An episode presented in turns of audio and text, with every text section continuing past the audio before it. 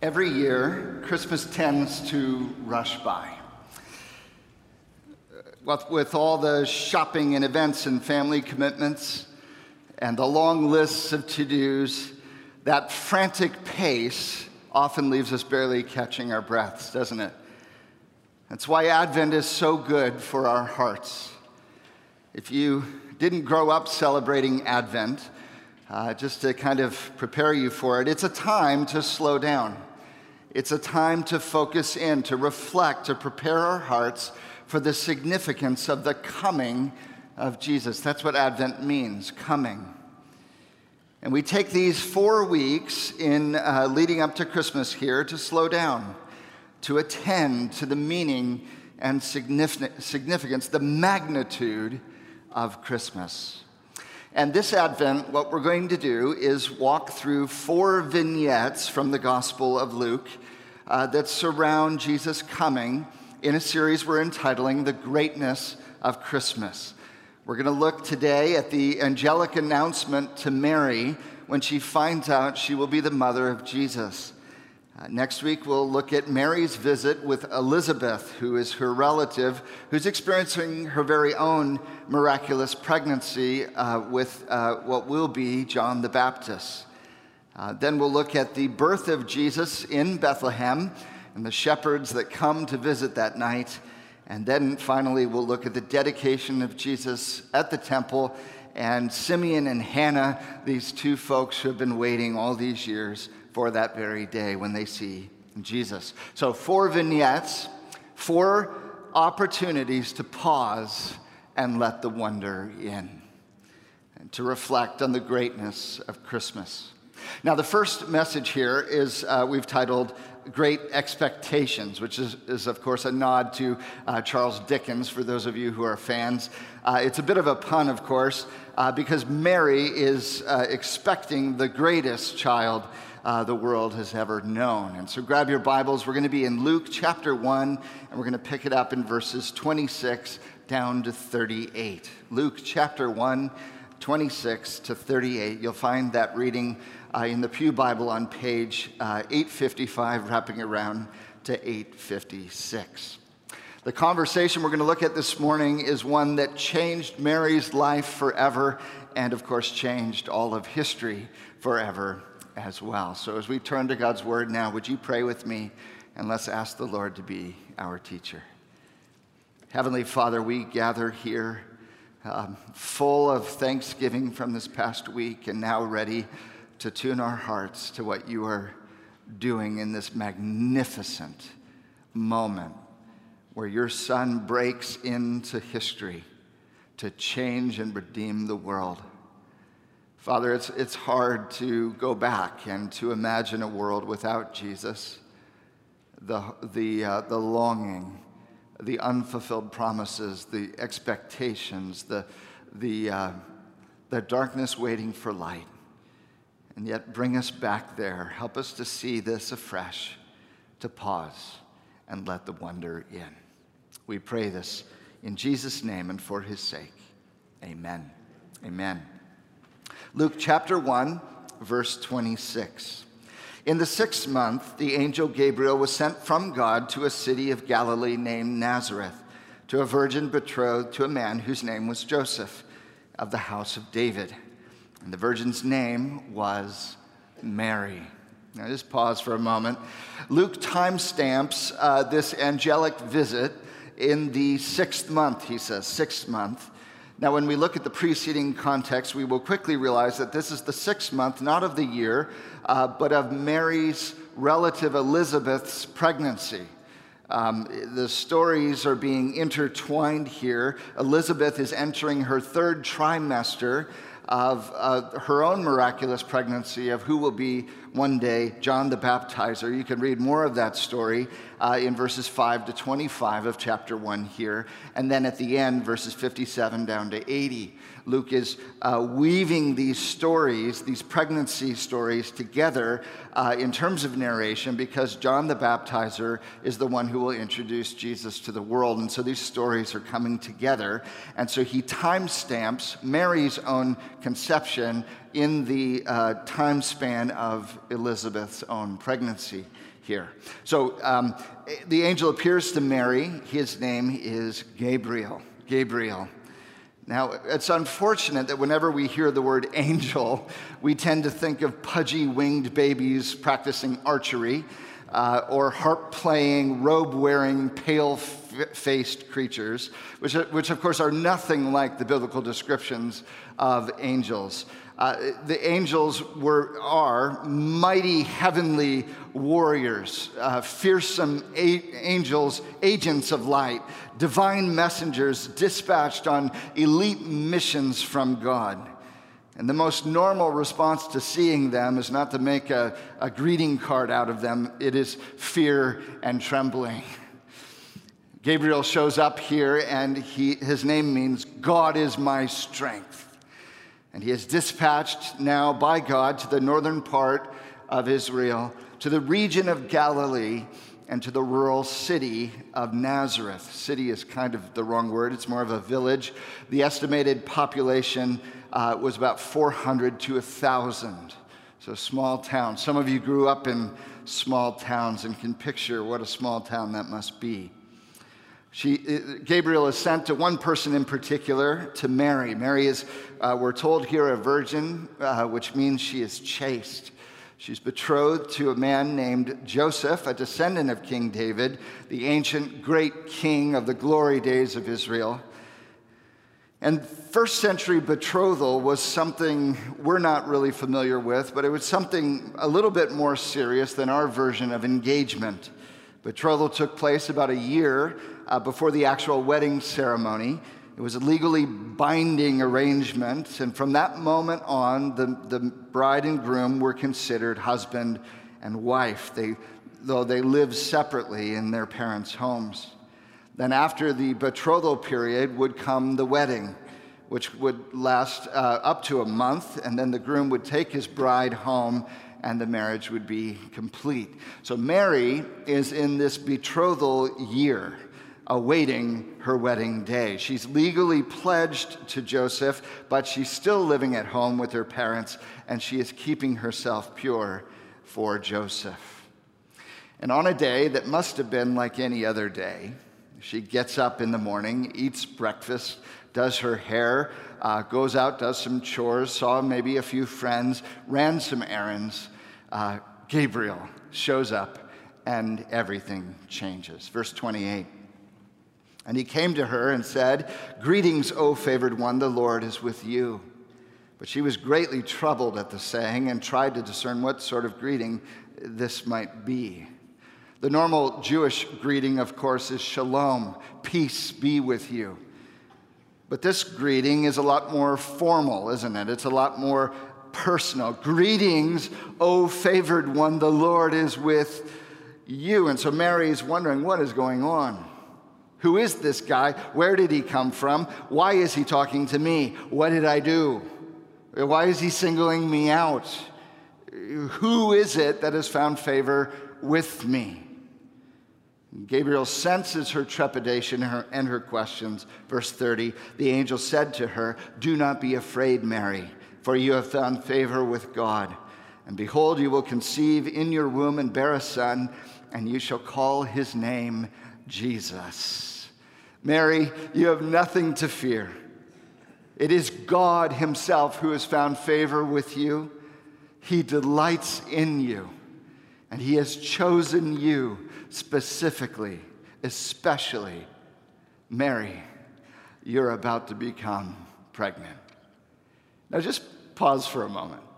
Forget your overfamiliarity with this text, okay? This is nuts what's happening here. Who goes up to someone almost at random and says, Hey, I want to let you know you're about to become pregnant? This is awkward on so many levels, isn't it? And by the way, you can forget about the gender reveal party, it's going to be a boy. And don't even bother getting a baby name book, you're going to call him Jesus. Mary your mission, should you choose to accept it, is to become the mother to a very special child, a child like none other. And then he gives us three clues, three clues here of who this child will be. First, the first one's in the name itself. The name Jesus comes from the Hebrew word Yeshua, which means God saves or Savior. It was the name given to Joshua. Remember Joshua who came after Moses in the Old Testament? Joshua, the one who led God's people with courage, who delivered them from their enemies, who ushered them safely into the land of promise. That Joshua. Now, the same name, Yeshua, is given to Jesus now in the New Testament. He is the Savior of the world, the Savior of the world. Jesus will be the true and greater Joshua. He will lead God's people with even greater courage. He will teach us to walk in His ways with final authority and total authenticity. He will deliver us from even greater enemies sin, death, and Satan.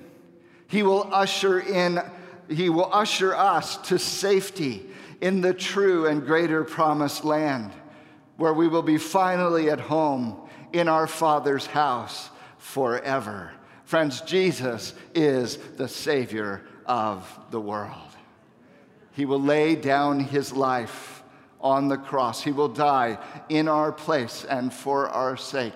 He will bear all of our sin and shame, and in exchange, He will give us His perfect righteousness so that we might be right with God.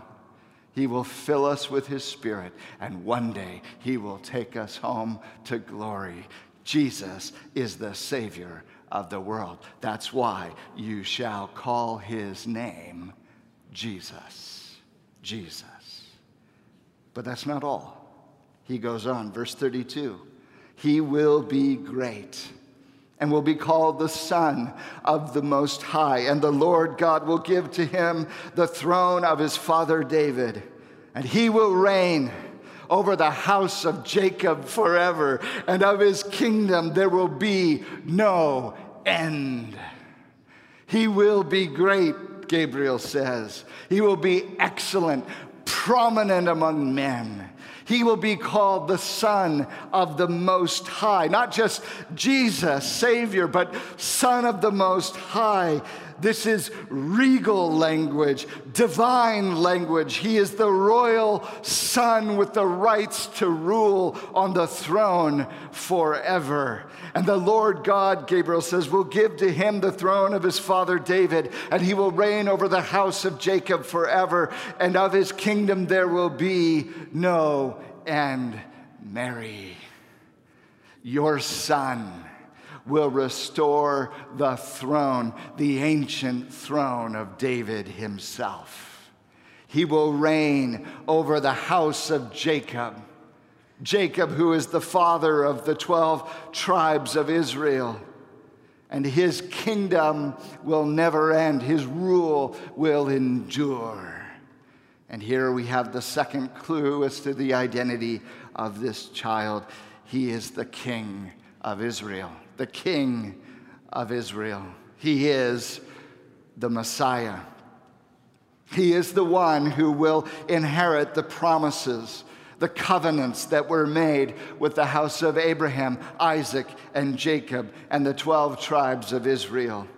He is the one who will fill the covenant and promises made with Israel's greatest king, David himself. Remember, in 2 Samuel 7, verses 12 and 16, the covenant that God made with David, it says, When your days are fulfilled and you lie down with your fathers, I will raise up for your offspring raise up your offspring after you, who shall come from your body, and I will establish his kingdom. And your house and your kingdom shall be made sure forever before me. Your kingdom shall be established forever. David, God says, after you die, one of your descendants will be king forever. Your dynasty will endure always. And of course, at first, people thought maybe one of David's immediate heirs would fulfill this promise. But then the kingdom was divided, and eventually the line of kings was broken. Foreign overlords took control, hopes crumbled, dreams were shattered, and the return of the king seemed lost. But Gabriel arrives now at the turning of the tide. There's no mistaking this announcement. Mary, your son will be, will bring the return of the king, will be the returning king. He is the Messiah. He is the anointed one. He is the son of promise. He is the king foretold, and he will take up his rightful throne. And this time, his reign will be unending. This time, his rule will endure. This time, his kingdom will be established forever. For Jesus is the King of Israel. Amen? Now, Gabriel's on quite a roll here. You can see it. He's bursting about greatness and kingdom and throne and dominion. And Mary's stuck on one of his first statements. she stopped listening at, Behold, you will conceive. She's like, Wait. But she's polite. So she doesn't interrupt. She waits till there's a pause. And then she asks, verse 34 Mary said to the angel, How will this be since I'm a virgin?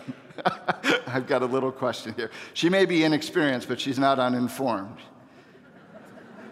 She knows this is impossible given her commitment to purity. How will this be? Verse 35.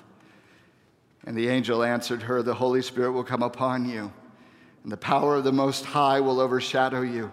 Therefore, the child to be born will be called Holy, the Son of God. And behold, your relative Elizabeth, in her old age, has also conceived a son. And this is the sixth month with her who was called barren, for nothing will be impossible with God. Mary, you want to know why this, how this will take place? God will create life in your womb miraculously, outside of all the normal processes. The, the imagery here is of the Holy Spirit coming upon her, the power of God overshadowing her. It, it's reminiscent of Genesis chapter 1, isn't it? When God's Spirit is hovering over the waters, the deep face of the waters from which all of creation comes. In Genesis, God brings life out of nothing, circumventing all the normal processes of reproduction. He speaks, let there be, and there was. And once again, God speaks. The Spirit hovers, and the incarnate Son is born. He will be called holy. He will be uniquely set apart as the divine Son of God. For nothing, nothing is impossible with God. If God can override Elizabeth's barren, aged womb, and she's in her third trimester right now. He can speak life into your virgin womb.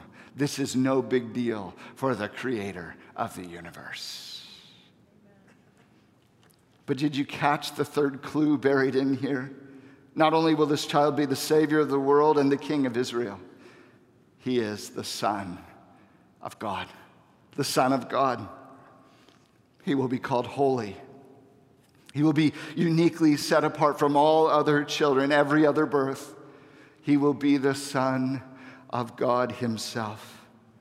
God incarnate, God come to dwell amongst us. Emmanuel, God with us. As Paul says in Colossians 1:19, for in him Jesus all the fullness of God was pleased to dwell. John 1:14 and the word Jesus became flesh and dwelt among us and we have seen his glory the glory as of the only son from the father full of grace and truth. John 1:18 for no one has ever seen God but the only God who is at the father's side he has made him known. John 14:9 Jesus says whoever has seen me has seen the Father. Oh, this child, he will be like Joshua, only a lot greater. He'll be like David, only a lot greater. And yet, he will be unlike anyone who has ever been born. He will be divine, he will be God's only Son. Mary, you have found favor with God. He's handpicked you for the most precious assignment in all of world history to bear greatness beyond your wildest imaginations, to have the divine Son of God enter into this broken world through you. This is your mission, should you choose to accept it. Verse 38 And Mary said, Behold, I am the servant of the Lord. Let it be to me according to your word. And the angel departed from her.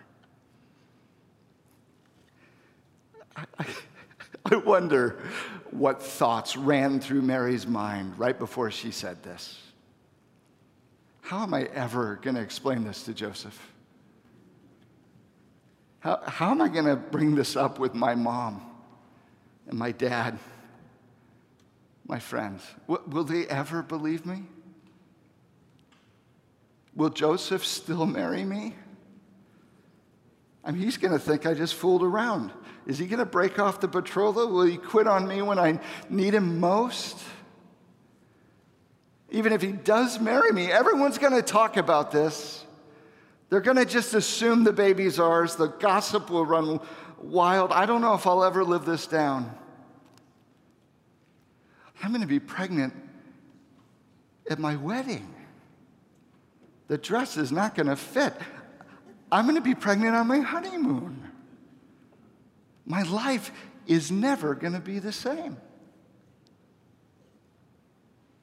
Behold, I am the servant of the Lord. Let it be to me according to your word. Such bravery, such humility, such sacrifice, dependency, trust. This is amazing. So, three quick takeaways as we wrap things up this morning. Three questions to help us pause and let the wonder in. What must God be like that he would choose such confinement? What must God be like that he would choose such confinement? He's the Son of God, friends. And he chooses confinement, not just to become human, but an infant do you know how frustrating it would be to be trapped in your fully grown body in the body of a child? You can't do anything for yourself. The Son of God, who is infinite in grandeur and power and honor and majesty and authority, confines himself to the frail limitations of human infancy. That's, that's like an emperor becoming a llama. Some of you will catch that reference. It's like a dolphin becoming a goldfish or Alpha Centauri becoming a tea light. It's like the genie in Aladdin, right? Phenomenal cosmic power, itty bitty living space, right? And do you realize, friends, that when God became man, he forever bound himself to our fate? Jesus took on humanity forever forever embodied. He binds himself to human confines forever. He wraps his destiny around the destiny of humanity. This is the point of no return. He's one of us now and forever. Friends, what must God be like that he would choose such confinement? This is amazing. Secondly, what must God be like that he would slip in incognito? What must God be like that he would slip in incognito? He's the king. And he shows up in utter obscurity. God picked, this is amazing. God picked not a queen, not a, not a social influencer, not an upwardly mobile person with social connections. He picks a country girl in the sticks of a one horse town who doesn't have the opportunity of advanced schooling, who is from a blue collar family, most likely, and engaged to a construction worker. And God says, That's the one. That's the one. And then Jesus shows up without fanfare. Quietly, he slips in unnoticed, unexpected, subtle, discreet, meek. Oh, he reveals just enough of himself to be found by those who are willing to seek him, but concealed enough that he's never in danger of crashing anyone's party. He's present, but not pushy. He's honorable, but humble. He's majestic and meek. What must God be like? That he would slip in incognito like this. This is amazing. Thirdly, what must God be like that he would arrive amidst scandal? What must God be like that he would arrive amidst scandal? He's the Savior, born with shame and scandal. I'm, I'm sure many people never believed Mary's story. They never believed it. They probably assumed Mary and Joseph just fooled around. And in a small town, some of you grew up in small towns, you know how people talk in small towns. There are no secrets. The stigma would have been with them forever. In fact, there's one place in John 8 where the Pharisees look at Jesus and they're sneering at him and they say, We weren't born of sexual immorality.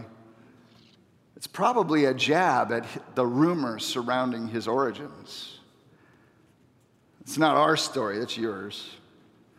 Why would God allow his son to bear shame that was not rightfully his? Hmm? Why would God allow his son to be tainted by sins that were of which he was innocent, you know? Why would God let his son be treated like a scapegoat like this? What must God be like that he would arrive amidst scandal? Don't you see, friends? He's the Savior of the world who bears our sin and shame that we might be righteous in him forever. He, he's the King of Israel who lays down his honor that we might share forever in his glory. He's the Son of God, confined to human form, that humanity might break our limits of humanity and be sons and daughters of God. What must God be like that all of this? Of all stories is his story. What must God be like? Let's pause and let the wonder in this Christmas. Would you bow your heads and pray with me?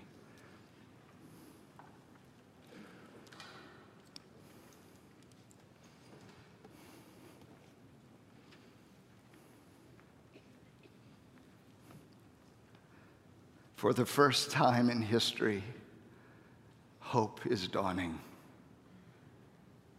A Savior has been born.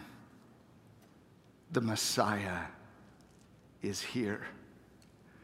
The Son of God has taken human flesh. If this were a movie, this would be the moment when we realize it's going to be okay. Because in this moment, hope dawns. The hero is on the horizon, and the victory is almost at hand. Into the darkness, you have spoken light, Father. You have sent your word into the silence. You have sent hope into all the hopeless corners of this earth. You have broken in to history. And this moment means it's going to be okay. Jesus has come.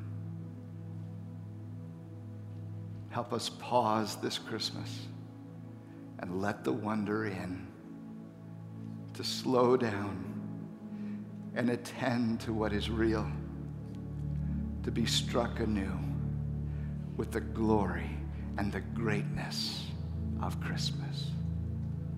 For Jesus' sake.